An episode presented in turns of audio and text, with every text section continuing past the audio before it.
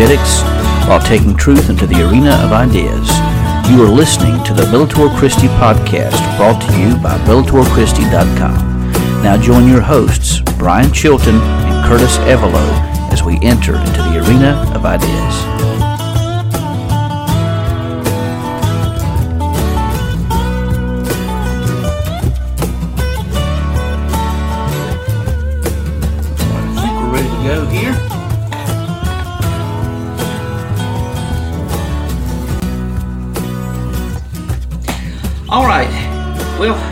Good afternoon, everybody. Hope you're doing well. Uh, this is uh, Brian Chilton here with you on uh, Bellator Christi Ministries, uh, looking at as we're continuing our study in the book of Hebrews. Uh, we're in Hebrews chapter 4 uh, today, if you'd like to follow along. the title of our series is Hebrews, the Supremacy of Jesus.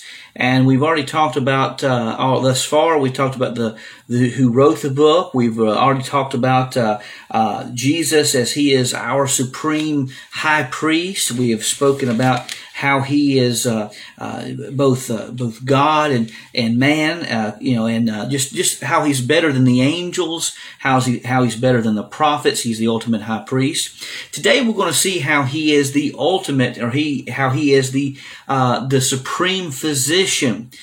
Jesus is able to heal. Uh, more than anyone else ever could. And so we're going to take a look at uh, this rest that Jesus gives us, and it's a rest that uh, no one else uh, can provide. And so we'll take a look at this as we go through our message today or our lesson today. Before we do, let's go to the Lord in a word of prayer. Dear kind of gracious Heavenly Father, we thank you for this day that you've given us. Uh, we thank you for the opportunity to study your word.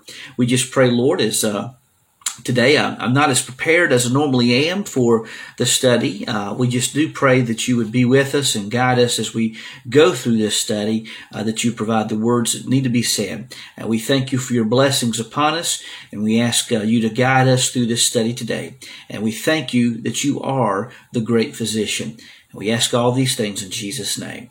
Amen and amen. So Hebrews chapter 4 is where we're at. If you'd like to uh, follow along with us, uh, we're talking about uh, Jesus, the supreme physician. And we're going to look at three different things uh, in the study tonight. We're going to first of all look at uh, the supreme rest we find in Jesus. You know, we live in a very uh, an anxious world, tumultuous time in our world. Uh, things are very chaotic in in these times, uh, but we still can find perfect rest in and through Jesus Christ. Uh, he, he can provide us that rest like no one else can.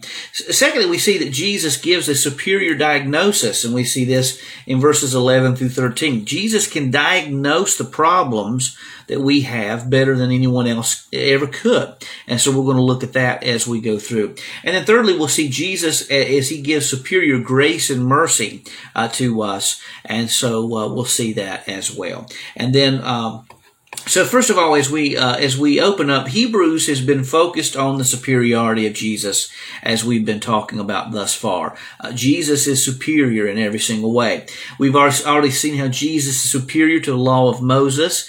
We see how he is superior to the prophets, how he is superior even to the angels, uh, and and we see that how chapter four moves into this aspect and this understanding and about how Jesus is the great physician. Jesus deals with the, uh, the chapter four deals with the ability of Jesus to be greater uh, than any physician ever could be as he can diagnose the problems we have in life. He can treat the problems we have and even heal better than any uh, doctor or psychologist or, or anyone uh, in health and medicine ever could. Jesus is the great physician because he is, he can, he can provide life eternally for us and he can provide healing uh, that no one else ever could be or ever could do. And so as we go through the lesson today, look for God's desire to save all. I truly believe that God desires to save everyone.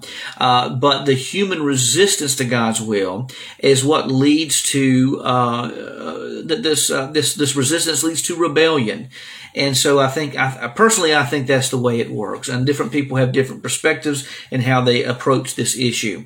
Uh, but look for the power of God's Word and Jesus' ability to diagnose our problems better than everyone else could. Here's the thing we have to understand. Jesus knows you better than anyone else ever could. He knows you even better than you know yourself. So he can diagnose your problems. He can see the things you're struggling with. And then look for how Jesus, his sympathy towards us and how he can help us face any problem that we may face in life. So, uh, first of all, let's take a look at the supreme rest we find in Jesus. And so we see in verses 1 and 2 a claimed rest. Verse 4 says, Therefore, since the promise, now he goes back to this earlier uh, notion in chapter 3, talking about entering the rest of God, entering, entering this rest. He says, since therefore the, the uh, promise to enter his rest remains. Jesus wants us to have peace in life. He wants us to have peace in life. Uh, we enter his rem- uh, rest remains. Let us, us beware that none of you should be have uh, be found to have fallen short. For we also have received the good news just as they did. Uh, but the message they heard did not benefit them since they were not united with those who heard it in faith. For we who have believed enter the rest in keeping with what he has said.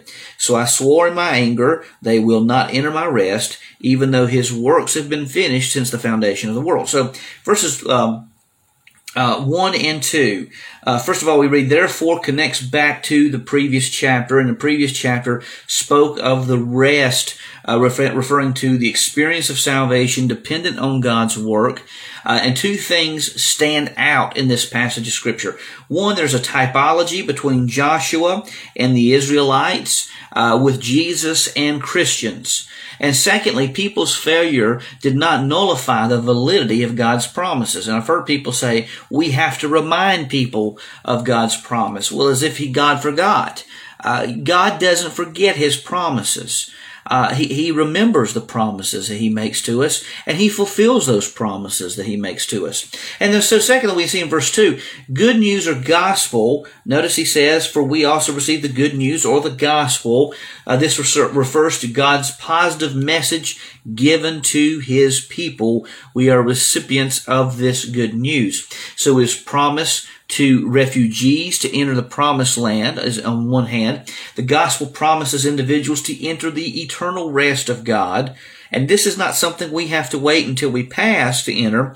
If you are a child of God, and if you have received Christ's salvation, then you can enter the, the promised rest of God now. Even now, you can have that peace uh, that comes from God. The gospel pro- promises individuals to enter God's promised land. And so the problem is that they never, they never heard the message. They did not act on it. The faith is a personal trust and the object of our faith is in Jesus Christ. So it's not enough to hear and believe the facts about Jesus. You have to trust in Jesus. So you can say all day long, well, I believe that Jesus is the Son of God. Well, well and good. The demons believe that, but you have to trust yourself.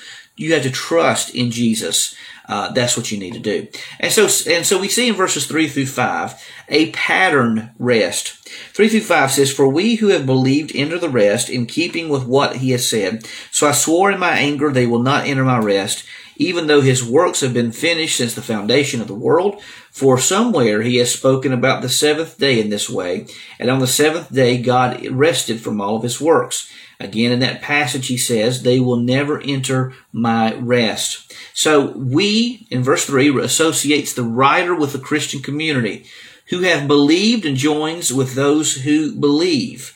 Enter the rest describes the peace that comes from God's salvation. He quotes Psalm 95:11, giving the argument that uh, compares the Israelites to those who've heard the gospel. Through his works have been finished since the foundation of the world, addresses God's rest after creation, and this rest does not indicate inactivity as such, but it means that God entered a time of rest. And then verses 4 and 5 uh, gives two quotations pertaining to God's rest. One, Genesis 2 2 indicates the rest that God took after creation. Secondly, he quotes from Psalm 95 11, indicating that the lack of faith and trust results in a lack of a person finding rest. God's peace will lead to a perfect transformation. So in verses 6 through 10, we see a remained rest. And in verses 6 through 10 says this, Therefore, since it remains for some to enter it, and those who formerly received the good news did not enter because of disobedience, he again specifies a certain day. Today, he has specified this speaking through David after such a long time. Today, if you hear his voice, do not harden your hearts. For if Joshua had given them rest, God would not have spoken later about another day. For a Sabbath rest remains for God's people. Okay? Uh, for this person who has entered his rest has rested from all of his works, just as God did from his. So, verses 6 through 7, uh, another therefore, anytime you see the word therefore, you need to stop and see what the word is there for. Therefore connects back to the previous points of God's rest, even still. God's rest remains for some to enter it, indicates three things. God intends for people to enter into his rest.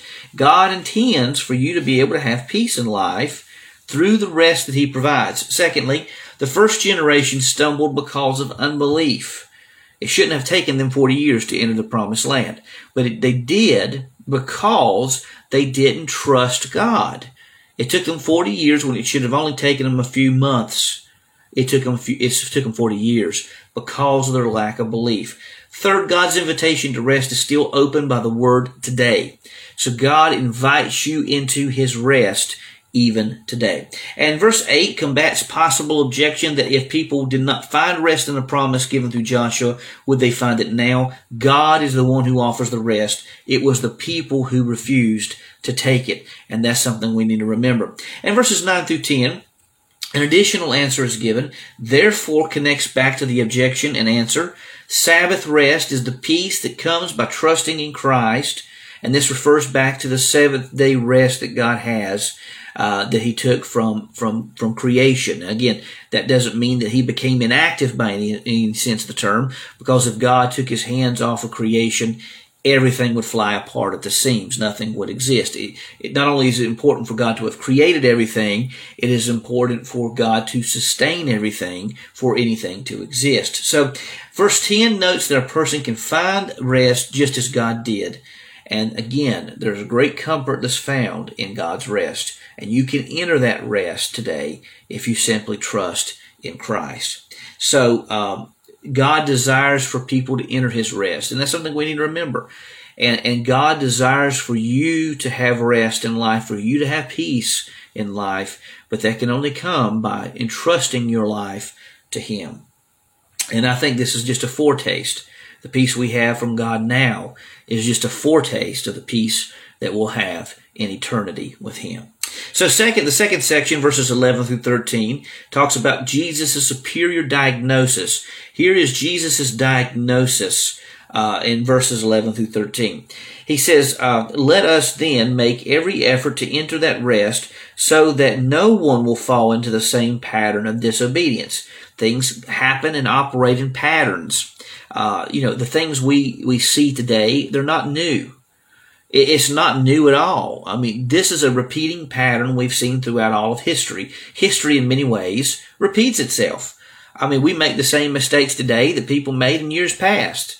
Uh, we, have gone through situations in times past, just like what we're enduring now. I mean, the, the, faces may be different, the names may be different, the societies may be different, but people don't change. I mean, the sin problem of yesteryear is the same sin problem of today. The same redemption found in Christ yesteryear is the same redemption found in Christ even today. Okay, so here's his diagnosis in, verse 12. For the word of God is, is living and effective and sharper than any two-edged sword, penetrating as far as the separation from soul and spirit, joints and marrow. It is able to judge the thoughts and intentions of the heart. No creature is hidden from him, but all things are naked and exposed to the eyes of him to whom we must give account. There is no hiding from God. you just can't. No matter where you go, no matter what you say, no matter what you think, God knows it all. Everything is open and naked before God. There is no hiding from God. Okay, and now this can be a, this can be intimidating for some, but this can be a, a, great blessing for others, depending on how we view this. If we understand that God knows all there is to know, and that there's no hiding from God, uh, there's no need to lie to God because God knows it all anyhow. Amen? God knows it all anyhow.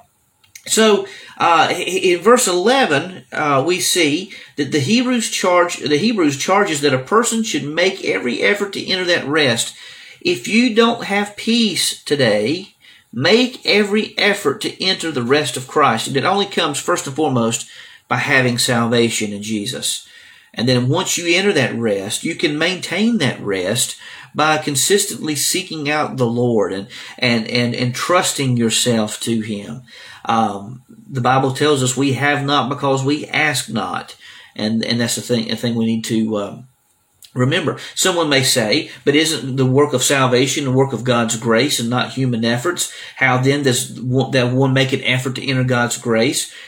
It's all about our response. How are we responding to the grace of God? Are we positively responding to God's grace when it's freely offered to us? And then uh, the second objection, someone may ask, but doesn't this make salvation a human work? Absolutely not. God is the one who offers salvation. He is the one who provides salvation.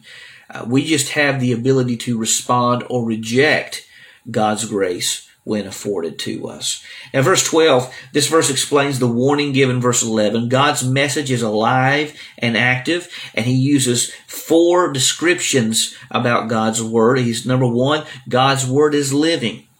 And the reason this word is living, the reason this book is a living book, is because the Spirit of God is has endued, has inspired, has authored. He's the ultimate author of the book, and he has guided prophets, priests, kings, and apostles to write down the things that he wants to be said.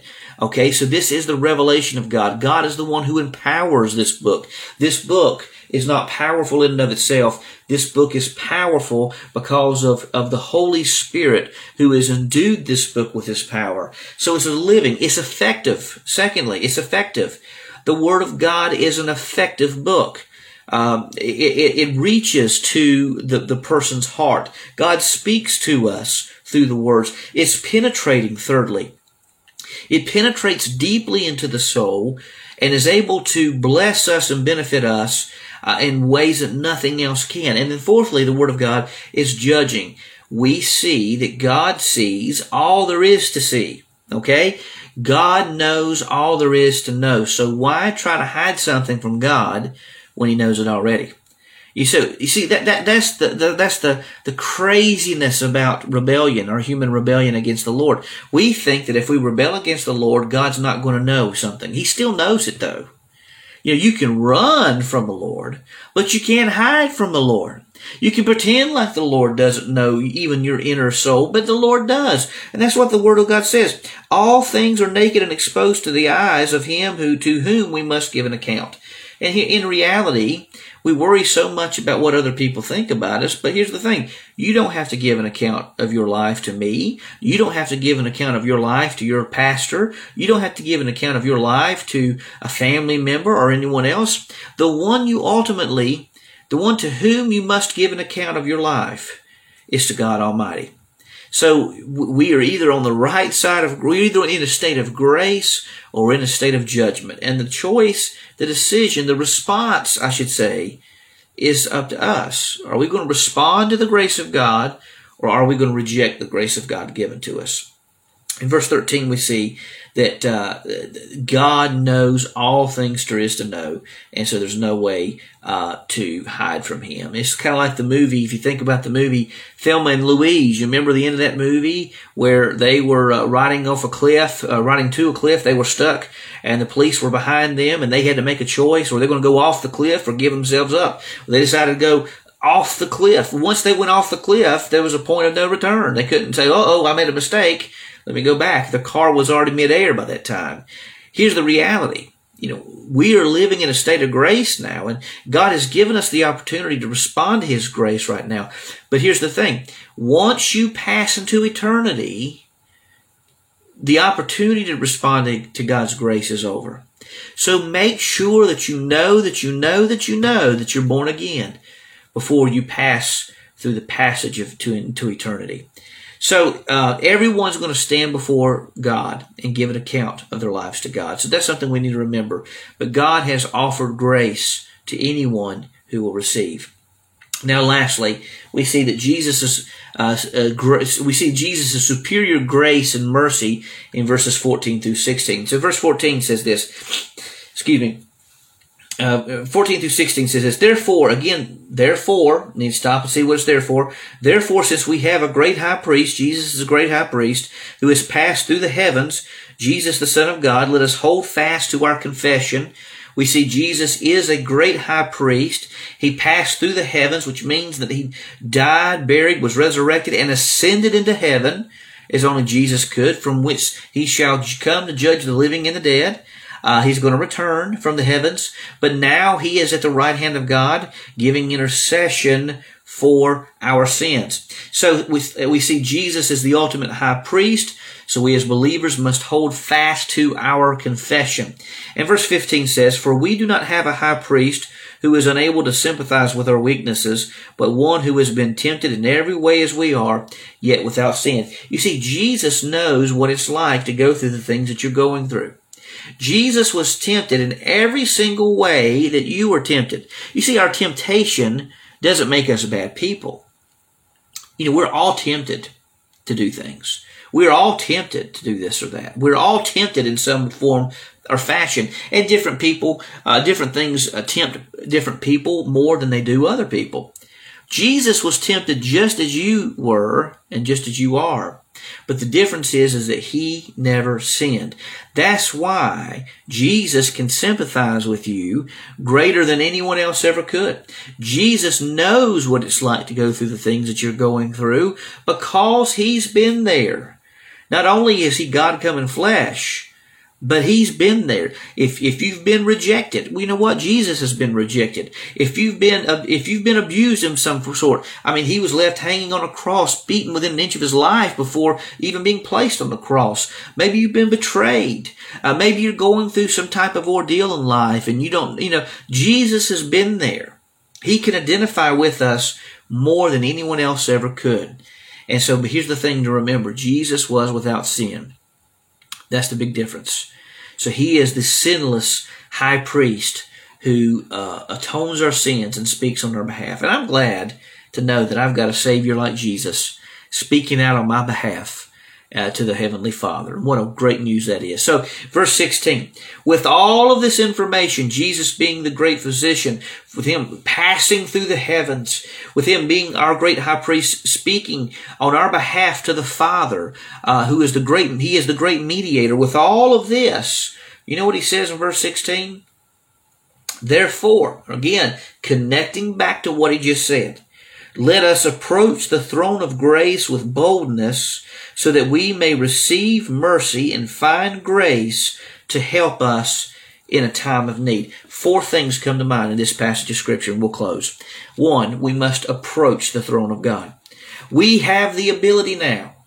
We have the ability that we didn't have in times past. We have the ability to approach the very throne of God. When you pray, because the work of Christ done for you on your behalf, when you pray, this means that your words are going to the very throne room of God. That's an amazing thing to consider. From your mouth to God's ears, God hears your prayers. So you're not speaking mindless words. You're speaking words that God hears.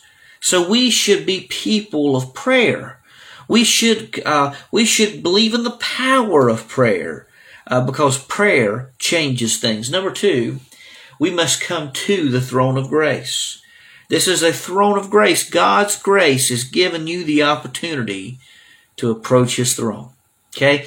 We must come to the throne of grace. Thirdly, we must come to God's throne with an attitude of confidence. Not that we're cocky, not that we're, we're, uh, not that we're bold in ourselves, but we come to God with the understanding and the boldness and understanding what Christ has done for us in life and the atonings, uh, that He has made for us through the shed blood of Christ on the cross.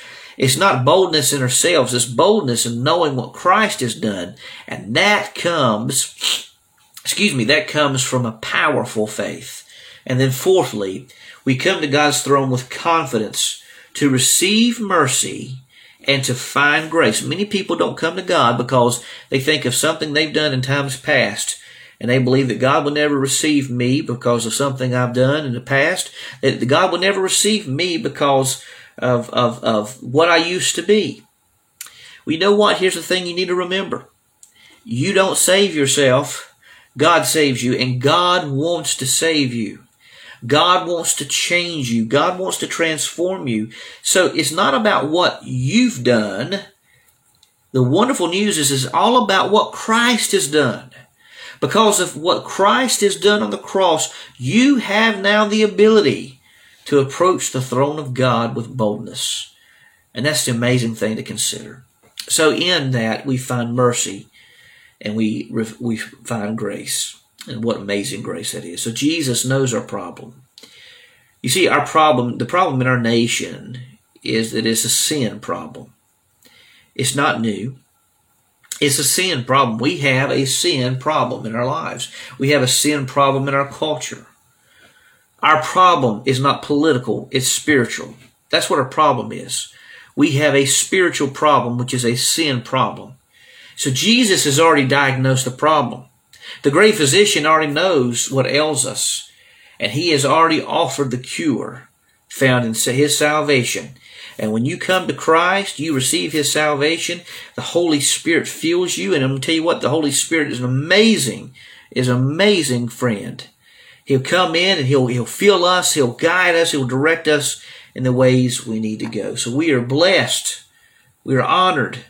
We're highly favored, not because of what we've done, but because of what Christ has done. So let me leave you with this.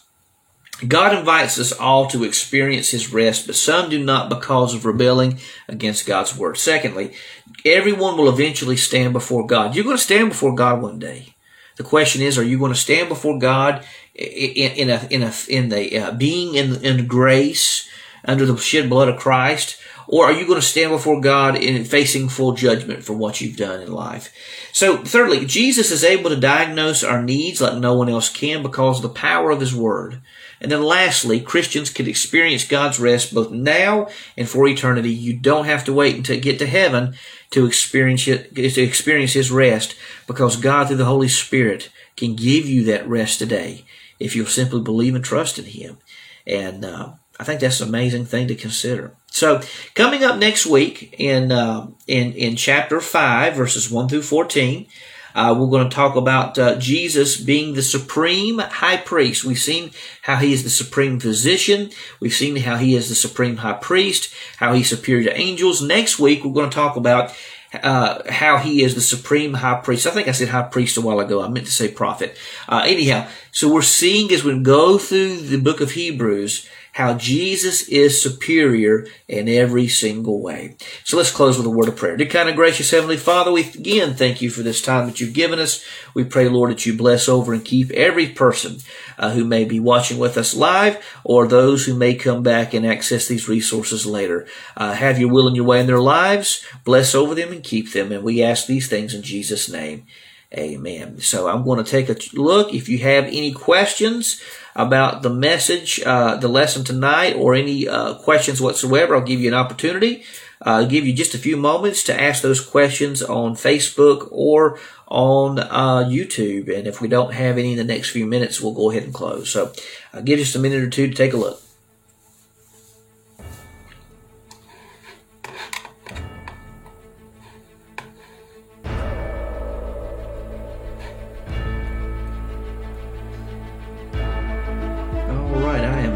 Seeing any.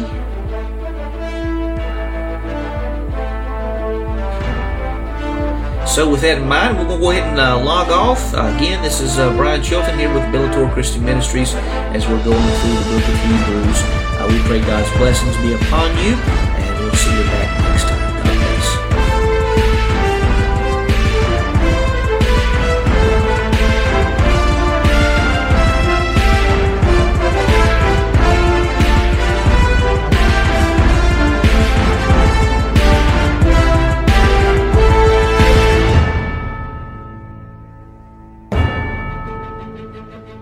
listening to the Bellator Christi podcast brought to you by BellatorChristi.com.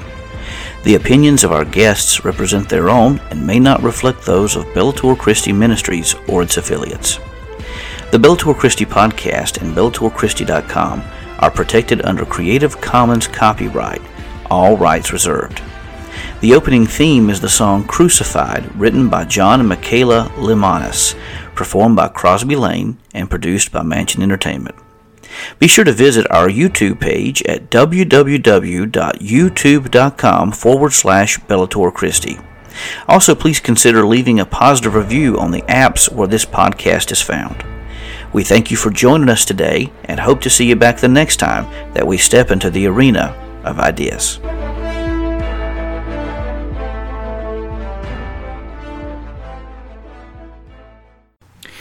Do you have a question about the Bible, theology, or apologetics that you've always wanted to ask but never felt comfortable asking? If so, we want to encourage you to head over to BellatorChristi.com and submit your question on the Submit a Question link. Your question will be reviewed and may be featured on a future article or podcast. Remember, the only dumb question is the one unasked. So go over to BellatorChristi.com now and submit your question.